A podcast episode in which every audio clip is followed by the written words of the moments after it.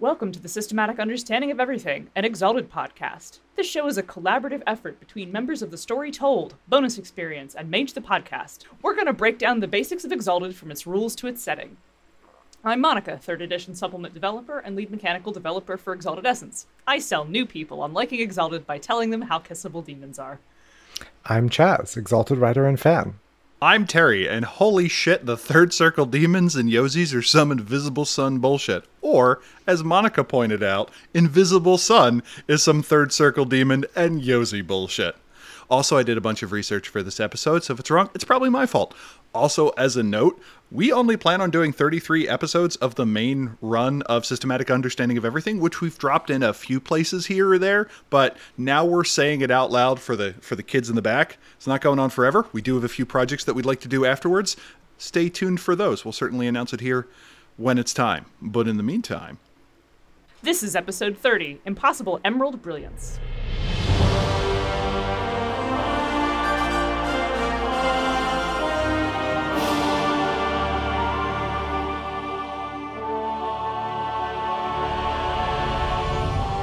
Today, we're talking about demons and hell in Exalted. Where did demons come from? So, before we can talk about demons, we kind of need to talk about what's a Yozi, because that's sort of the top level concept of what's going on here. After the gods got tired of their enslavement, they created the Exalted, who rose up against the Primordials, who became the Yozis, causing wide destruction, and we really mean wide. We're talking, you know, massive world scale destruction. When the Black Boar that twists the skies, Isidoros, my bro, uh, was defeated. the the blood coming from its half drawn, bo- half dead body literally drowned armies. So this is the kind of scale we're talking about. That's pretty fucking uh, the, metal. It is pretty fucking metal. The Primordials were made of various souls called fetich souls in previous editions. Actually, more on that later. And many of these souls were killed, permanently changing the overbeing they were part of. Also, more on that later. Eventually, the primordials surrendered, and on the terms laid out by the gods and the exiles. Uh, in the moment that they surrendered, the losing primordials became the Yozis, they became bitter shadows of what they had been, stewing in their failure and hating their defeat at the hands of the bastard children that the gods had made. Uh, losing the war had changed them. Not as much as the creation of the Neverborn, which we'll get into a later episode, but they were still changed. The Yozis are phenomenally powerful, uh, as they were capable of creating the gods, and like reality itself, more than one reality, Zenmu is out there somewhere. For instance, Sacheverell, he who knows the shape of things to come, has the power to control the fate of all things, uh, the fate of all things they seize, such that even exalts cannot break it. All of creation and all of the Yozis hope they stay asleep for fear of fate of all things forever being determined just by their gaze. So demons of the highest order are called third circle demons. Again, more on that later. Uh, and they are the component souls of the Yozis. The Titans are such immense, complicated creatures that their very spiritual essence is broken down into distinct and unique people. Uh, and to be clear, demons are people. They're thinking beings capable of making good and bad choices. Some of the lowest order of demons are more like animals, but we'll cross that bridge when we come to it. Demons of the third and second circle are joy friend material, and that's all I'm saying. the uh, the middle rank of demons, or demons of the second circle, are the component souls of third circle demons. In the past two editions, they had specific classifications for what kind of soul they are. I think we'll talk maybe a little bit more on that later too. And the lowest rank of, of demons, or first circle demons, are created by the other two, or are natural occurrences of hell. Uh, for example, one type of demon is an acid elemental, while another demon are the skin flakes from a second circle demon that turn into natural armor. What is the nature of a demon? Demons are idiosyncratic and alien. The things that they care about and the things that they do are do not always align with the expectations of people in creation. For example, the Erymanthus, uh, blood apes, thirst for fresh gore particularly that of cats, usually, although an individual blood ape may have particular tastes. Neomah, uh, the makers of flesh, aren't just capable of molding bits of hair, flesh, and fluids into babies, but driven by their craft. They're passionate about it. The Agata, giant iridescent rainbow wasp mounts, are riding beasts by nature and form a bond of love to their rider, but occasionally destroy the things they love to preserve their memory instead. Second and third circle demons are more nuanced as people, so they have additional facets to their being, but they are also driven by the purpose they represent, kind of aligned with the type of soul that they are. For example, Alveua, the keeper of the Forge of Night, who forges mortals into tools that will fulfill the dreams of those forged, has extreme satisfaction and pride in her work of remaking. It sounds like they're midway between gods and elementals in that way. There is kind of a, like, I'm not just a member, I'm also a client kind of thing. Like, they get really into their work, and not just because it's a way of accumulating power, but kind of part of their nature. Yeah, that's that's pretty accurate. And also, like, demons don't change their portfolio. This is also one of Exalted's soft no's. Like, there's nothing that says like a if you gave a demon a god's job, there's nothing that says their essence wouldn't change if that happened to them. But it doesn't go out of its way to say that that does happen. Um, so, in keeping with the idea of the soft no, Alveua will always be the keeper of the Forge of Night, unless something terrible happens to Erembour, who is her parent third circle demon. Yeah, and when when we talk about the structure of these these third circle demons, and this is where it gets a little bit weird, is if one of the component demons is utterly destroyed, it changes the nature of its parent entity over over entity and they can recreate a new soul that fulfills the same role but its expression is different and the person that it is will likely be different So, what can demons do? Well, we kind of talked about this a little bit. Like Chaz just sort of went over it on a surface level, but all demons have a purpose. Like we just described, Neomah make things of living flesh. Um, Agata are peerless flying steeds. Alveua forges mortals into magic items, and Stanewald uh, dances to destroy things made of stone. Ligier is the Green Sun himself itself, but also a master blacksmith. Um, all of them do weird, specific shit in Malfeas, which also frequently includes be a place. But these things that they do are also useful for summoners, which is really kind of a meta thing, because they are a thing that gets summoned. More on that later. All of them are, are written on a meta level to both be useful to someone, um, which then kind of also gets translated into this immensely powerful magic weirdo who does this very specific thing that they like. What powers demons, and what do demons need? Demons are fueled by essence, like everything else in creation. They can benefit from cults, which are, of course, frowned upon, which doesn't stop them from forming. They are sustained by being part of a larger entity. Well, if you're a second or third circle, that, that demon that is. If you're a first circle demon, you exist as a being of essence until someone kills you. It sucks to be on the bottom rung. Enough damage to something's component souls and it causes the greater being's nature to change, as we mentioned before. Uh, We don't have examples of this happening to the third circle demons yet, but the Yozi Adorjan, the Silent Wind, was previously called Adrian before her fetich or keystone soul was destroyed. And if I remember correctly, the Ebon dragon was the shadow itself of itself until its fetich soul was destroyed, forcing it to become itself and thus being able to be imprisoned. The fetich soul is specifically the like keystone soul, the primary soul of of the Yozi. So like they have one that sort of defines them as the most important one. Like Ligier is the one for Malfeas, and obviously the specifically killing off the heart, the fetich, the the the keystone, the most important soul, is what turned Adrian into Adorjan. Are demons in some way organized? Yes. Also, no.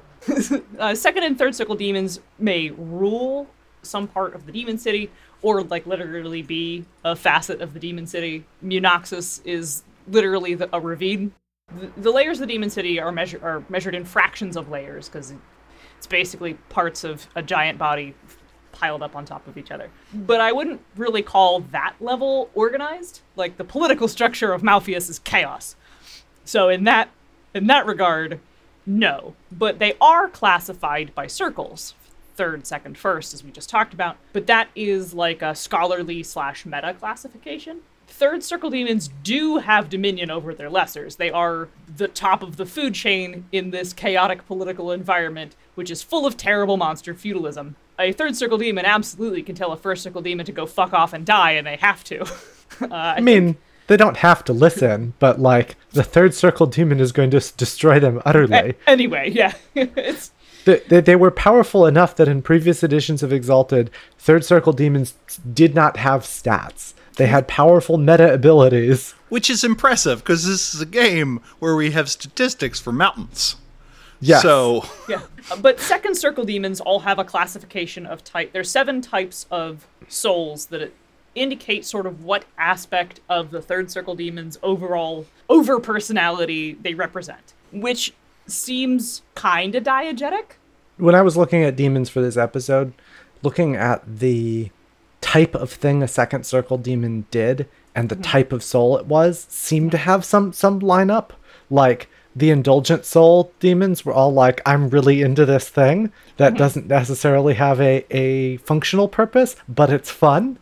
Octavian is noted as being a defining soul, and Macarios, who does some degree of like protection, is a warden soul. So like there is some association with their classification. It's pretty loose though. It's loose, yeah, on a meta level. In the world level, I don't know that demons refer to themselves as blank souls, but maybe think of themselves as their parent demon's wisdom soul. I think I would suspect more the other way that like the third circle demon will think of their second circle demons as particular types of souls, but since the second circle demons are then independent persons on their of their own, uh, they probably don't reflexively think back that way because Yeah. they just are that expression of the the prismatic soul that is the uh, third circle demon. I like that. That that's my head canon. I, I dig it. It's a good headcanon. how can you summon demons? How's that John work? It is. Uh, it is one of the signature things that sorcerers in creation can do. There's a spell, each circle of sorcery, to summon progressively more powerful demons. So the first circle spell, summon first circle demon, lets you summon a first circle demon. And up. Each ritual requires particular conditions. To summon any demon is a ritual that lasts from sundown to midnight. For a first circle demon, that can happen on any night. Second circle demons can only be summoned during the night of the new moon. And third circle demons can only be summoned during calibration, when the walls between the demon realm and creation are at their weakest. There was also a, a kind of funny detail that during the first age, to prevent the summoning of third circle demons, all of the solar sorcerers were supposed to gather together at one big party to all watch each other so that nobody's summoning third circle demons, damn it. the spells also let you roll against the demon's resolve to bind them to your service for a year and a day or to a specific task. In past editions, the binding aspect of this ritual was a benefit of being exalted as part of the terms of imprisonment imposed on the Yozis, uh, and now it's just part of this spell. So it still may be part of the terms of imprisonment, but it's not an exalted only feature of the spells. In past editions, each demon also had a condition that would let them slip into creation unbound. So the Aalu, uh, the cannibal bureaucrats, who are book-eating locust spiders who absorb the knowledge of the documents they eat and then can weave silk with that knowledge imprinted on it in demon script, can escape creation when bookworms or termites ravage a great library or archive. Amalion, the Manse of Echoes, who is the fifth soul of Malfeas and the finest architect of the demon realm, whose Manse bodies beautify each layer of the city, can appear in her human form when a mortal architect kills themselves to escape a commission beyond their abilities. Theoretically, anyone, including mortals, could engineer these conditions, um, and we do have an example of that in Sundak, whose cult performs a particular ritual to summon her through blood sacrifice. I've also ruled that for my games, demons can be summoned with sorceress workings, even by sorcerers who don't have access to that circle of sorcery. So, a dragon blooded or even mortal sorcerer could use a celestial working, which is admittedly challenging, to summon a second circle demon into creation. But that would not come with the bindings that the spell would, would grant. So then they're left to, to bargain with said demon. How well known are those rituals? Like, if you're trying to figure out what the uh, one weird trick is, how would one find that out? I think second edition had a a rule for the obscurity of the demon, which was the difficulty of the occult roll to discover it. I think those difficulties are probably too low. For third edition, uh, I would probably require the introduction of a fact perhaps. Just thinking, this sounds like a perfect time to introduce a fact. It really does. And then if you're talking about storyteller characters, however rare or difficult the meta narrative requires it to be, if you're a storyteller, you don't need to roll for those things. You especially don't need to roll to introduce facts as a storyteller. My essence answer is probably sagacity at difficulty 5 or 7 if it's particularly rare or difficult to find out. And if you want to have an NPC who's somehow summoning demons by figuring out the one weird trick, you just get to have that happen just like just like we just said. Also, kind of a neat thing, somehow when demons are summoned, they know five days before it occurs, and they travel across Cecelyne, the endless desert, for that time in order to reach creation. And in what you will probably appreciate, Terry, there was an effort in the first age. This was, I think, in Dreams of the First Age, so it's it's some uh, deep cut nonsense. They did double blind trials to see if they could trick demons to not being summoned. Like where they would observe the demon that would or would not be summoned at random and to see if it would set out across the endless desert. And it was like there was a 100% rate of the demon only going to creation if it was going to be summoned i think they said that like the one time that they like killed the person who was summoning the demon someone else summoned that demon instead Do you have any favorite demons? All of them. Though Stanewald, she who summoned the Omphalos, call me. Oh, did I, did you want me to say more than that? Uh, a little, uh, I I know who you're talking about, but for our audience, yeah. paint, um, paint us a word picture, please. I well, first off, I love the whole dancing to destroy stone motif, and her description is hot. What more do you want from me? I suppose an actual answer, but her whole thing is that it's Octavian who once loved the earth. She also has a weird, compli- complicated relationship with the earth. She's got thirteen efficacious dances. They do things that like go from like this erodes the stone wall to like this kills the man. She's basically a dancing demolition unit, and you you like we're like okay, go do your TikTok dance for 13 hours, and then this, this wall will fall down. I hope one of them uh, is literally called the TikTok dance and it destroys time. like, it's a strange coincidence. But she also has a familiar named Wulf- Wulfrith, which is a undead tanned horse hide that she wears and then like flicks out like a tent and it turns into a mount. Uh, and I just think the whole thing is neat, and I would play a character who would summon her to date her. Oh, the sound of her voice renders fire dust in- impotent, and her footsteps make, so- make no sound, for her feet drift half an inch above the earth. She wears a tan horsehide clo- cloak over a southern tunic and pants made from fine white silk, and for whatever reason, I was just like, damn, mm, hey.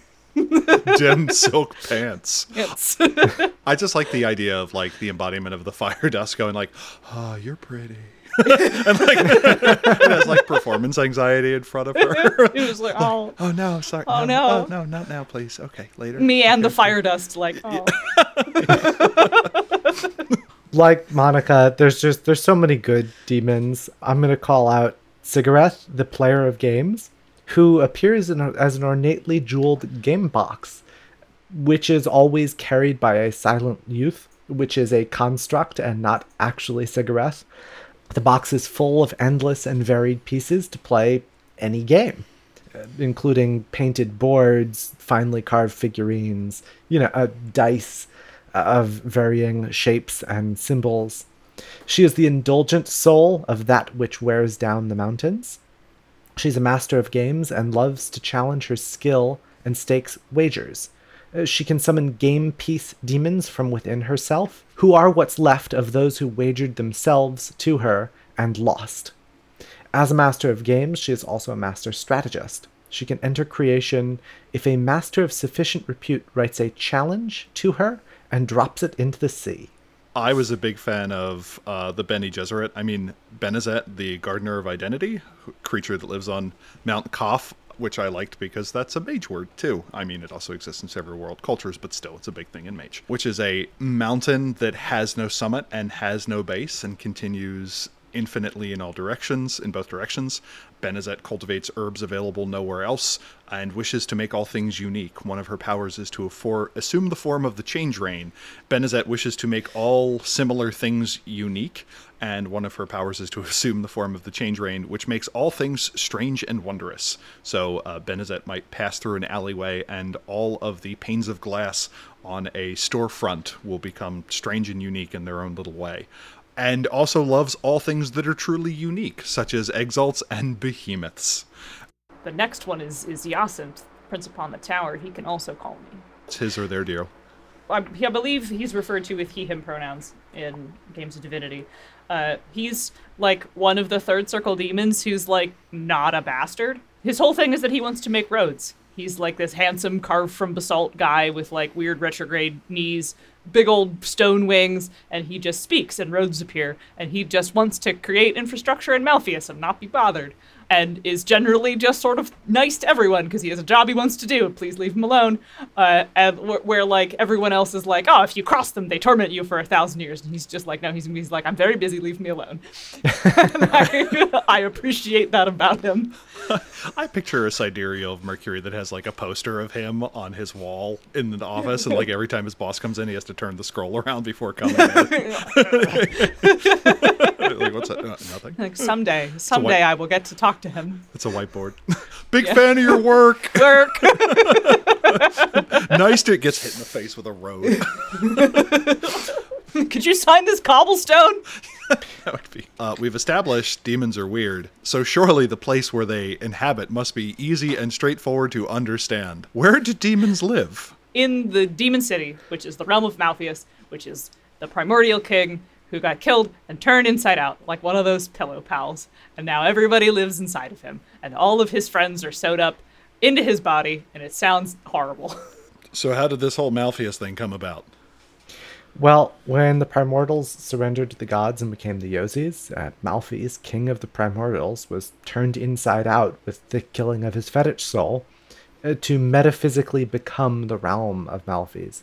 Parts of Malfeas are also defined by the other Yozis as structures or environmental elements, like Adorjan, the silent wind who blows through the streets, Kimbery, the acid sea that washes over some of the layers, or Cecelyne, the endless desert that bounds all layers, uh, as the endless desert that demons can travel across in five days if they've been summoned.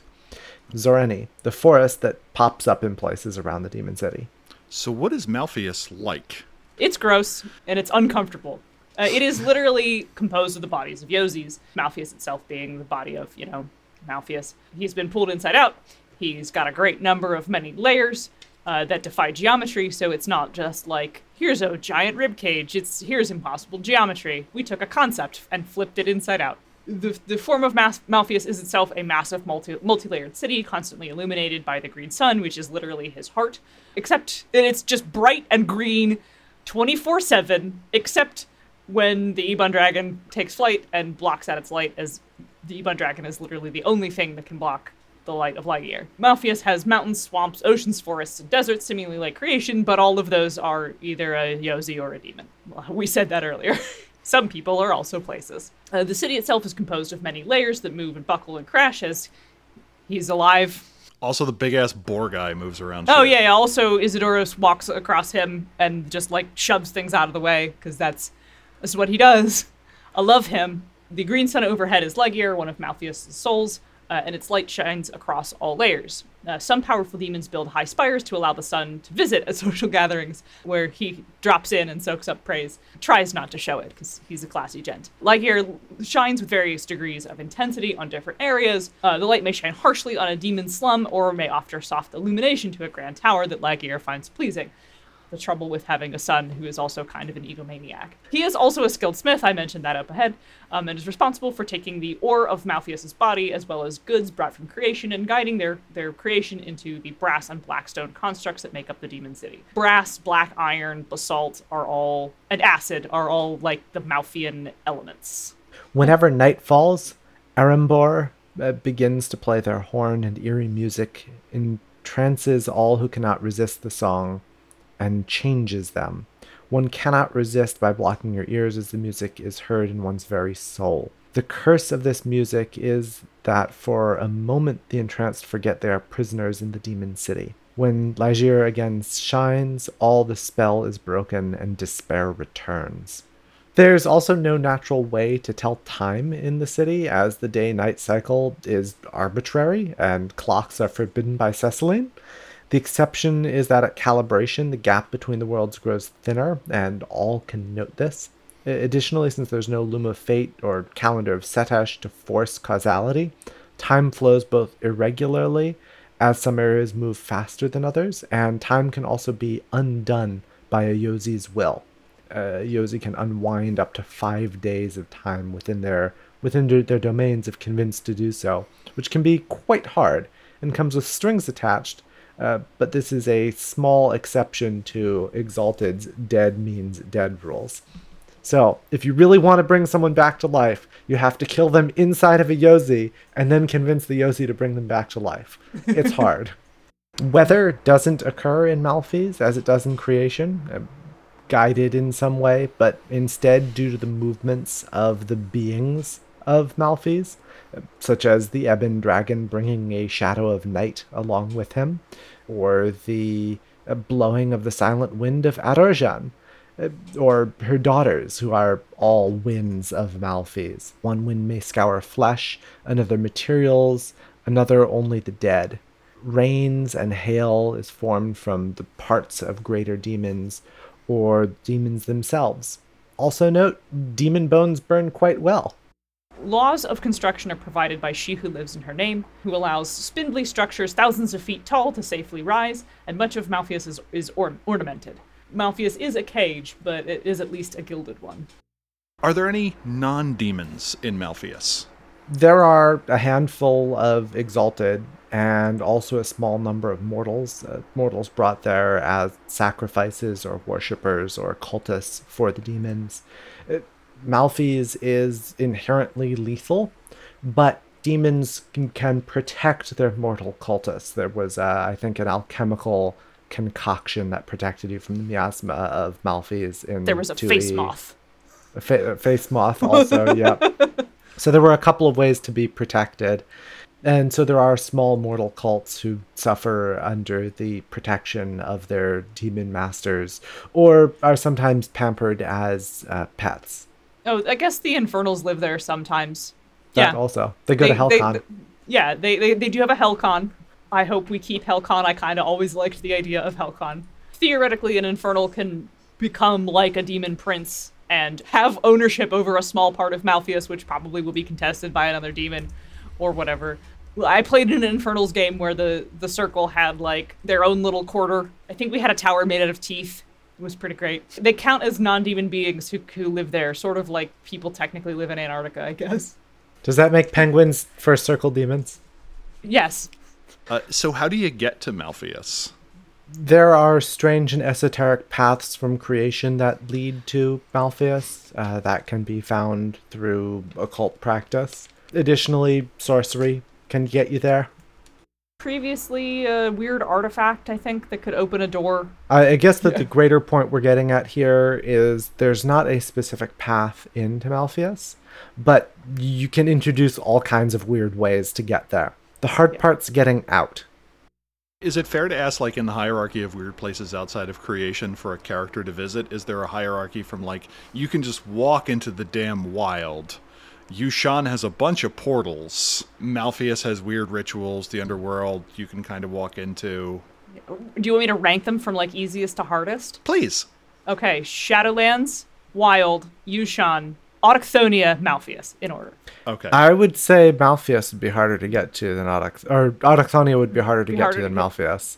It's because one of the seal. specific place, right? Yeah. I mean, so like I was thinking of Malfeas, you have to. There's sort of I don't know, they feel a little six of one to me because Malfeas you have to figure out the weird, specific, bizarre thing you need to do to like cause the clipping error in creation that lets you slip through. Yeah. Right?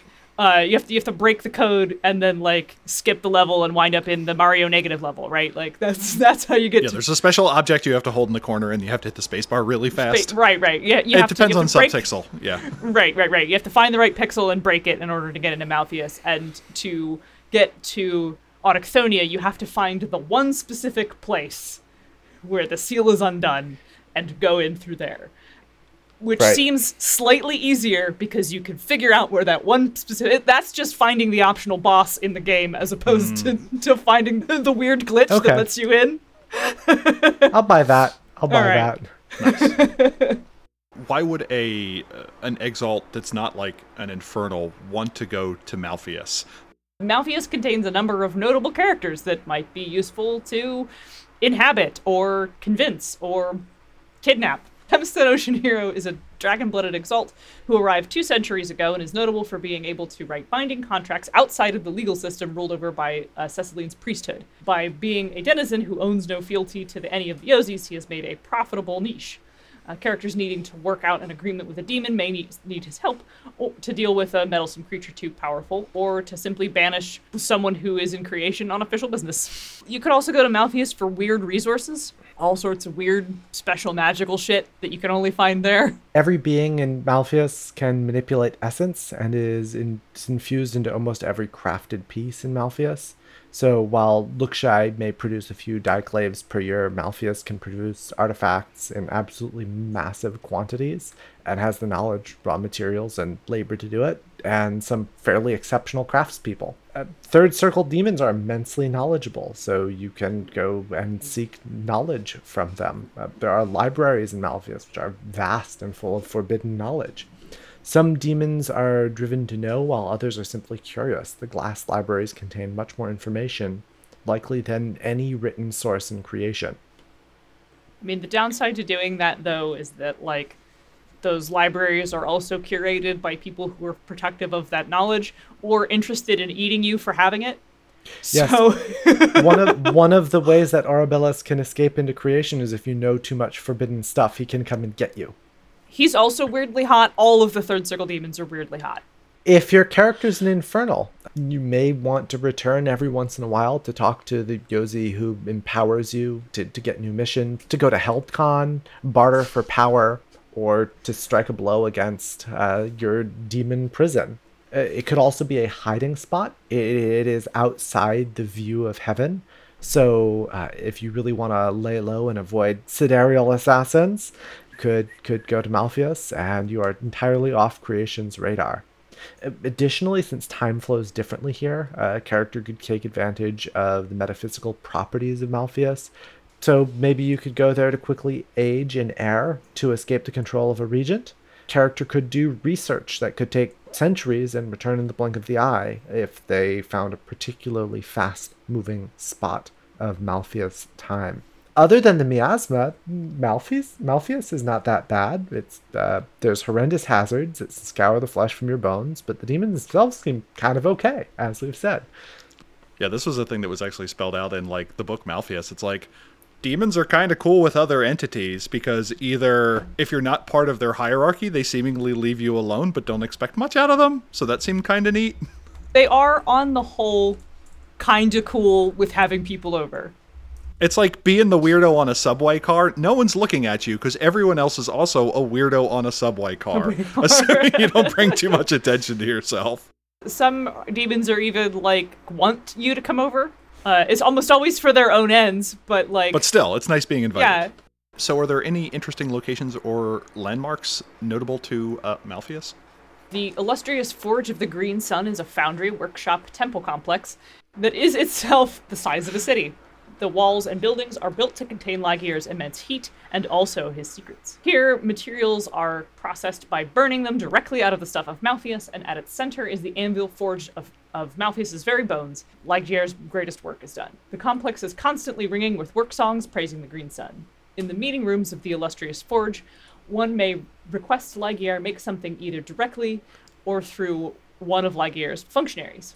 Uh, he often makes strange requests in return, such as the dreams of a fish, or the tears of a king mourning over a lost battle. The Plains of Trial and Adjustment is a molten battlefield where clockwork monstrosities and living weapons fight against each other to the glory of their demonic masters, but also serves the purpose of misdirecting the uncanny. Those who focus on the mechanical behemoths here may miss their maker's other more cunning plans.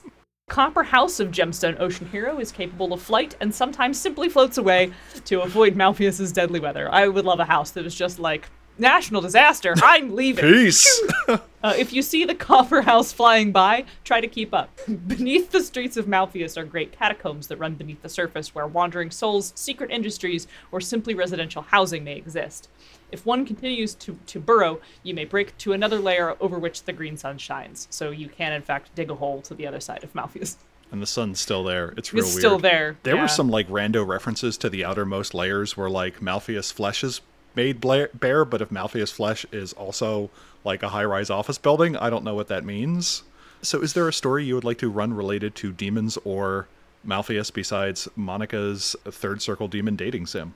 I think I'd like to play politics in the Demon City somehow. Uh, I think that'd be fun because it'd be a chance to see a bunch of the second and third circle demons as you court them for their favor or cooperation or clash with them as rivals.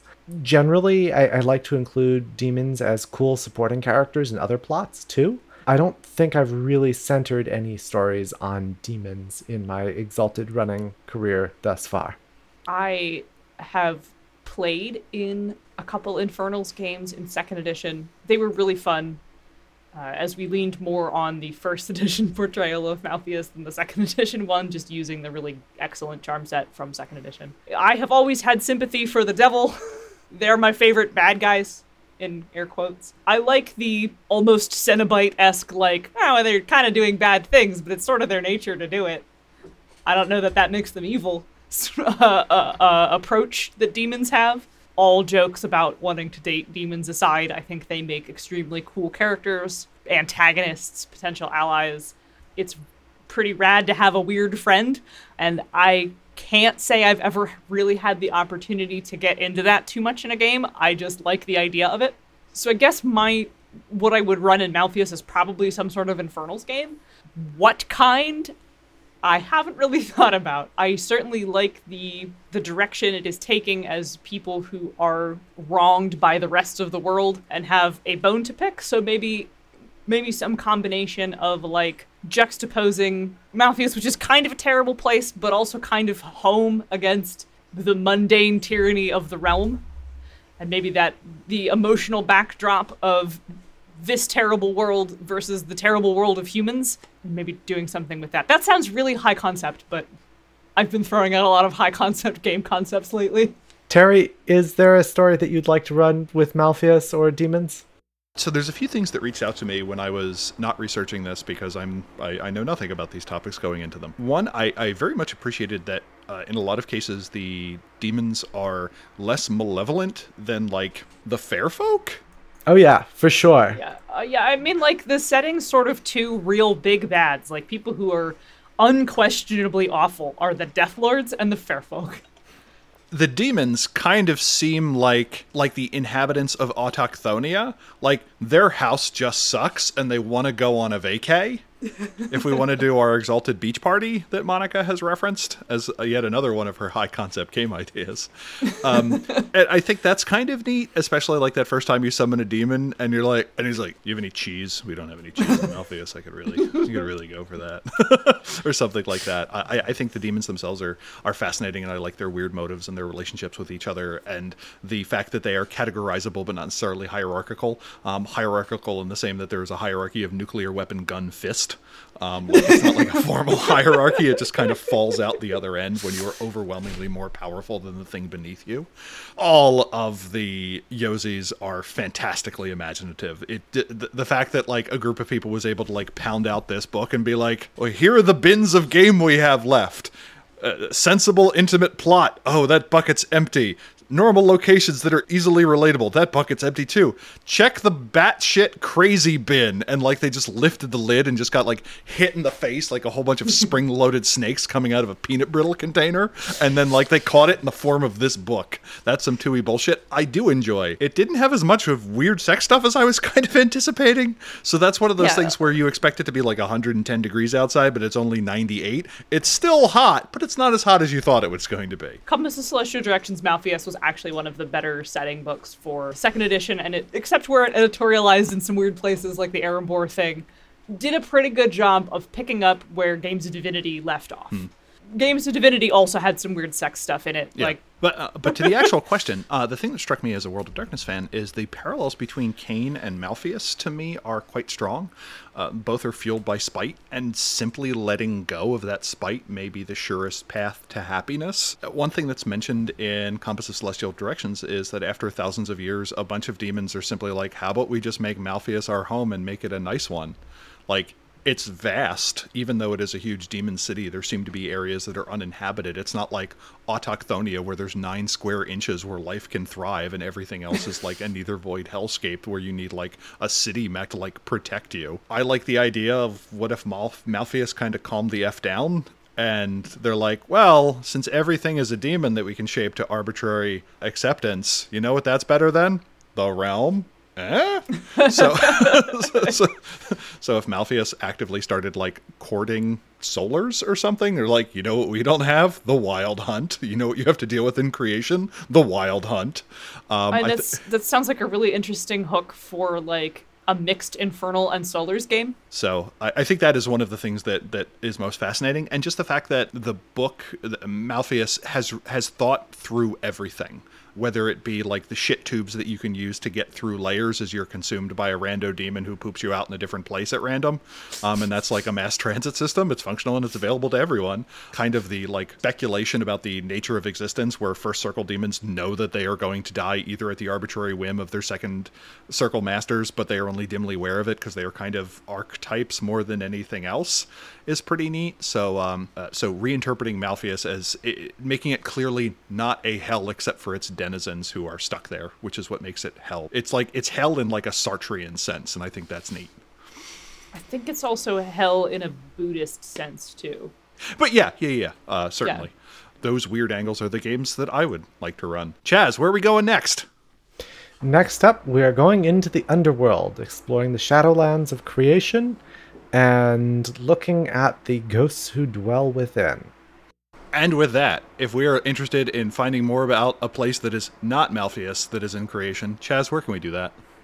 You can find uh, more about Giara on the Fall of Giara podcast, or rather, on the Story Told podcast in the Fall of Giara episodes, where we are closely coming to a conclusion and may see some friends from the underworld visiting our characters. How about you, Monica? If you want to hear more from me talking about game design uh, with a friend, running, writing, designing games, you should listen to Bonus Experience. It has the same sort of doofy friends talking about a thing they like energy, a systematic understanding of everything. Uh, you can find that at bxpcast.com or at bonusexpcast on Twitter. If you just want more from me, you can follow me. I'm at Zenith Sun.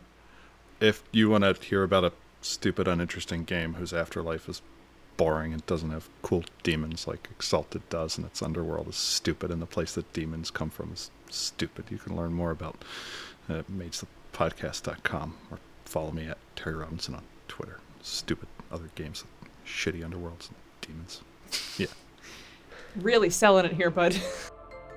Thank you for listening to Systematic Understanding of Everything, an Exalted podcast. Go to exaltcast.com to subscribe, see our show notes, or listen to our past episodes. We're available on iTunes, Spotify, YouTube, and Anchor.fm. If you have a question, shoot us an email at questions at exaltcast.com. If you'd like to support our show, please consider using the affiliate links in our show notes to make purchases on DriveThruRPG and thestorytellervault.com.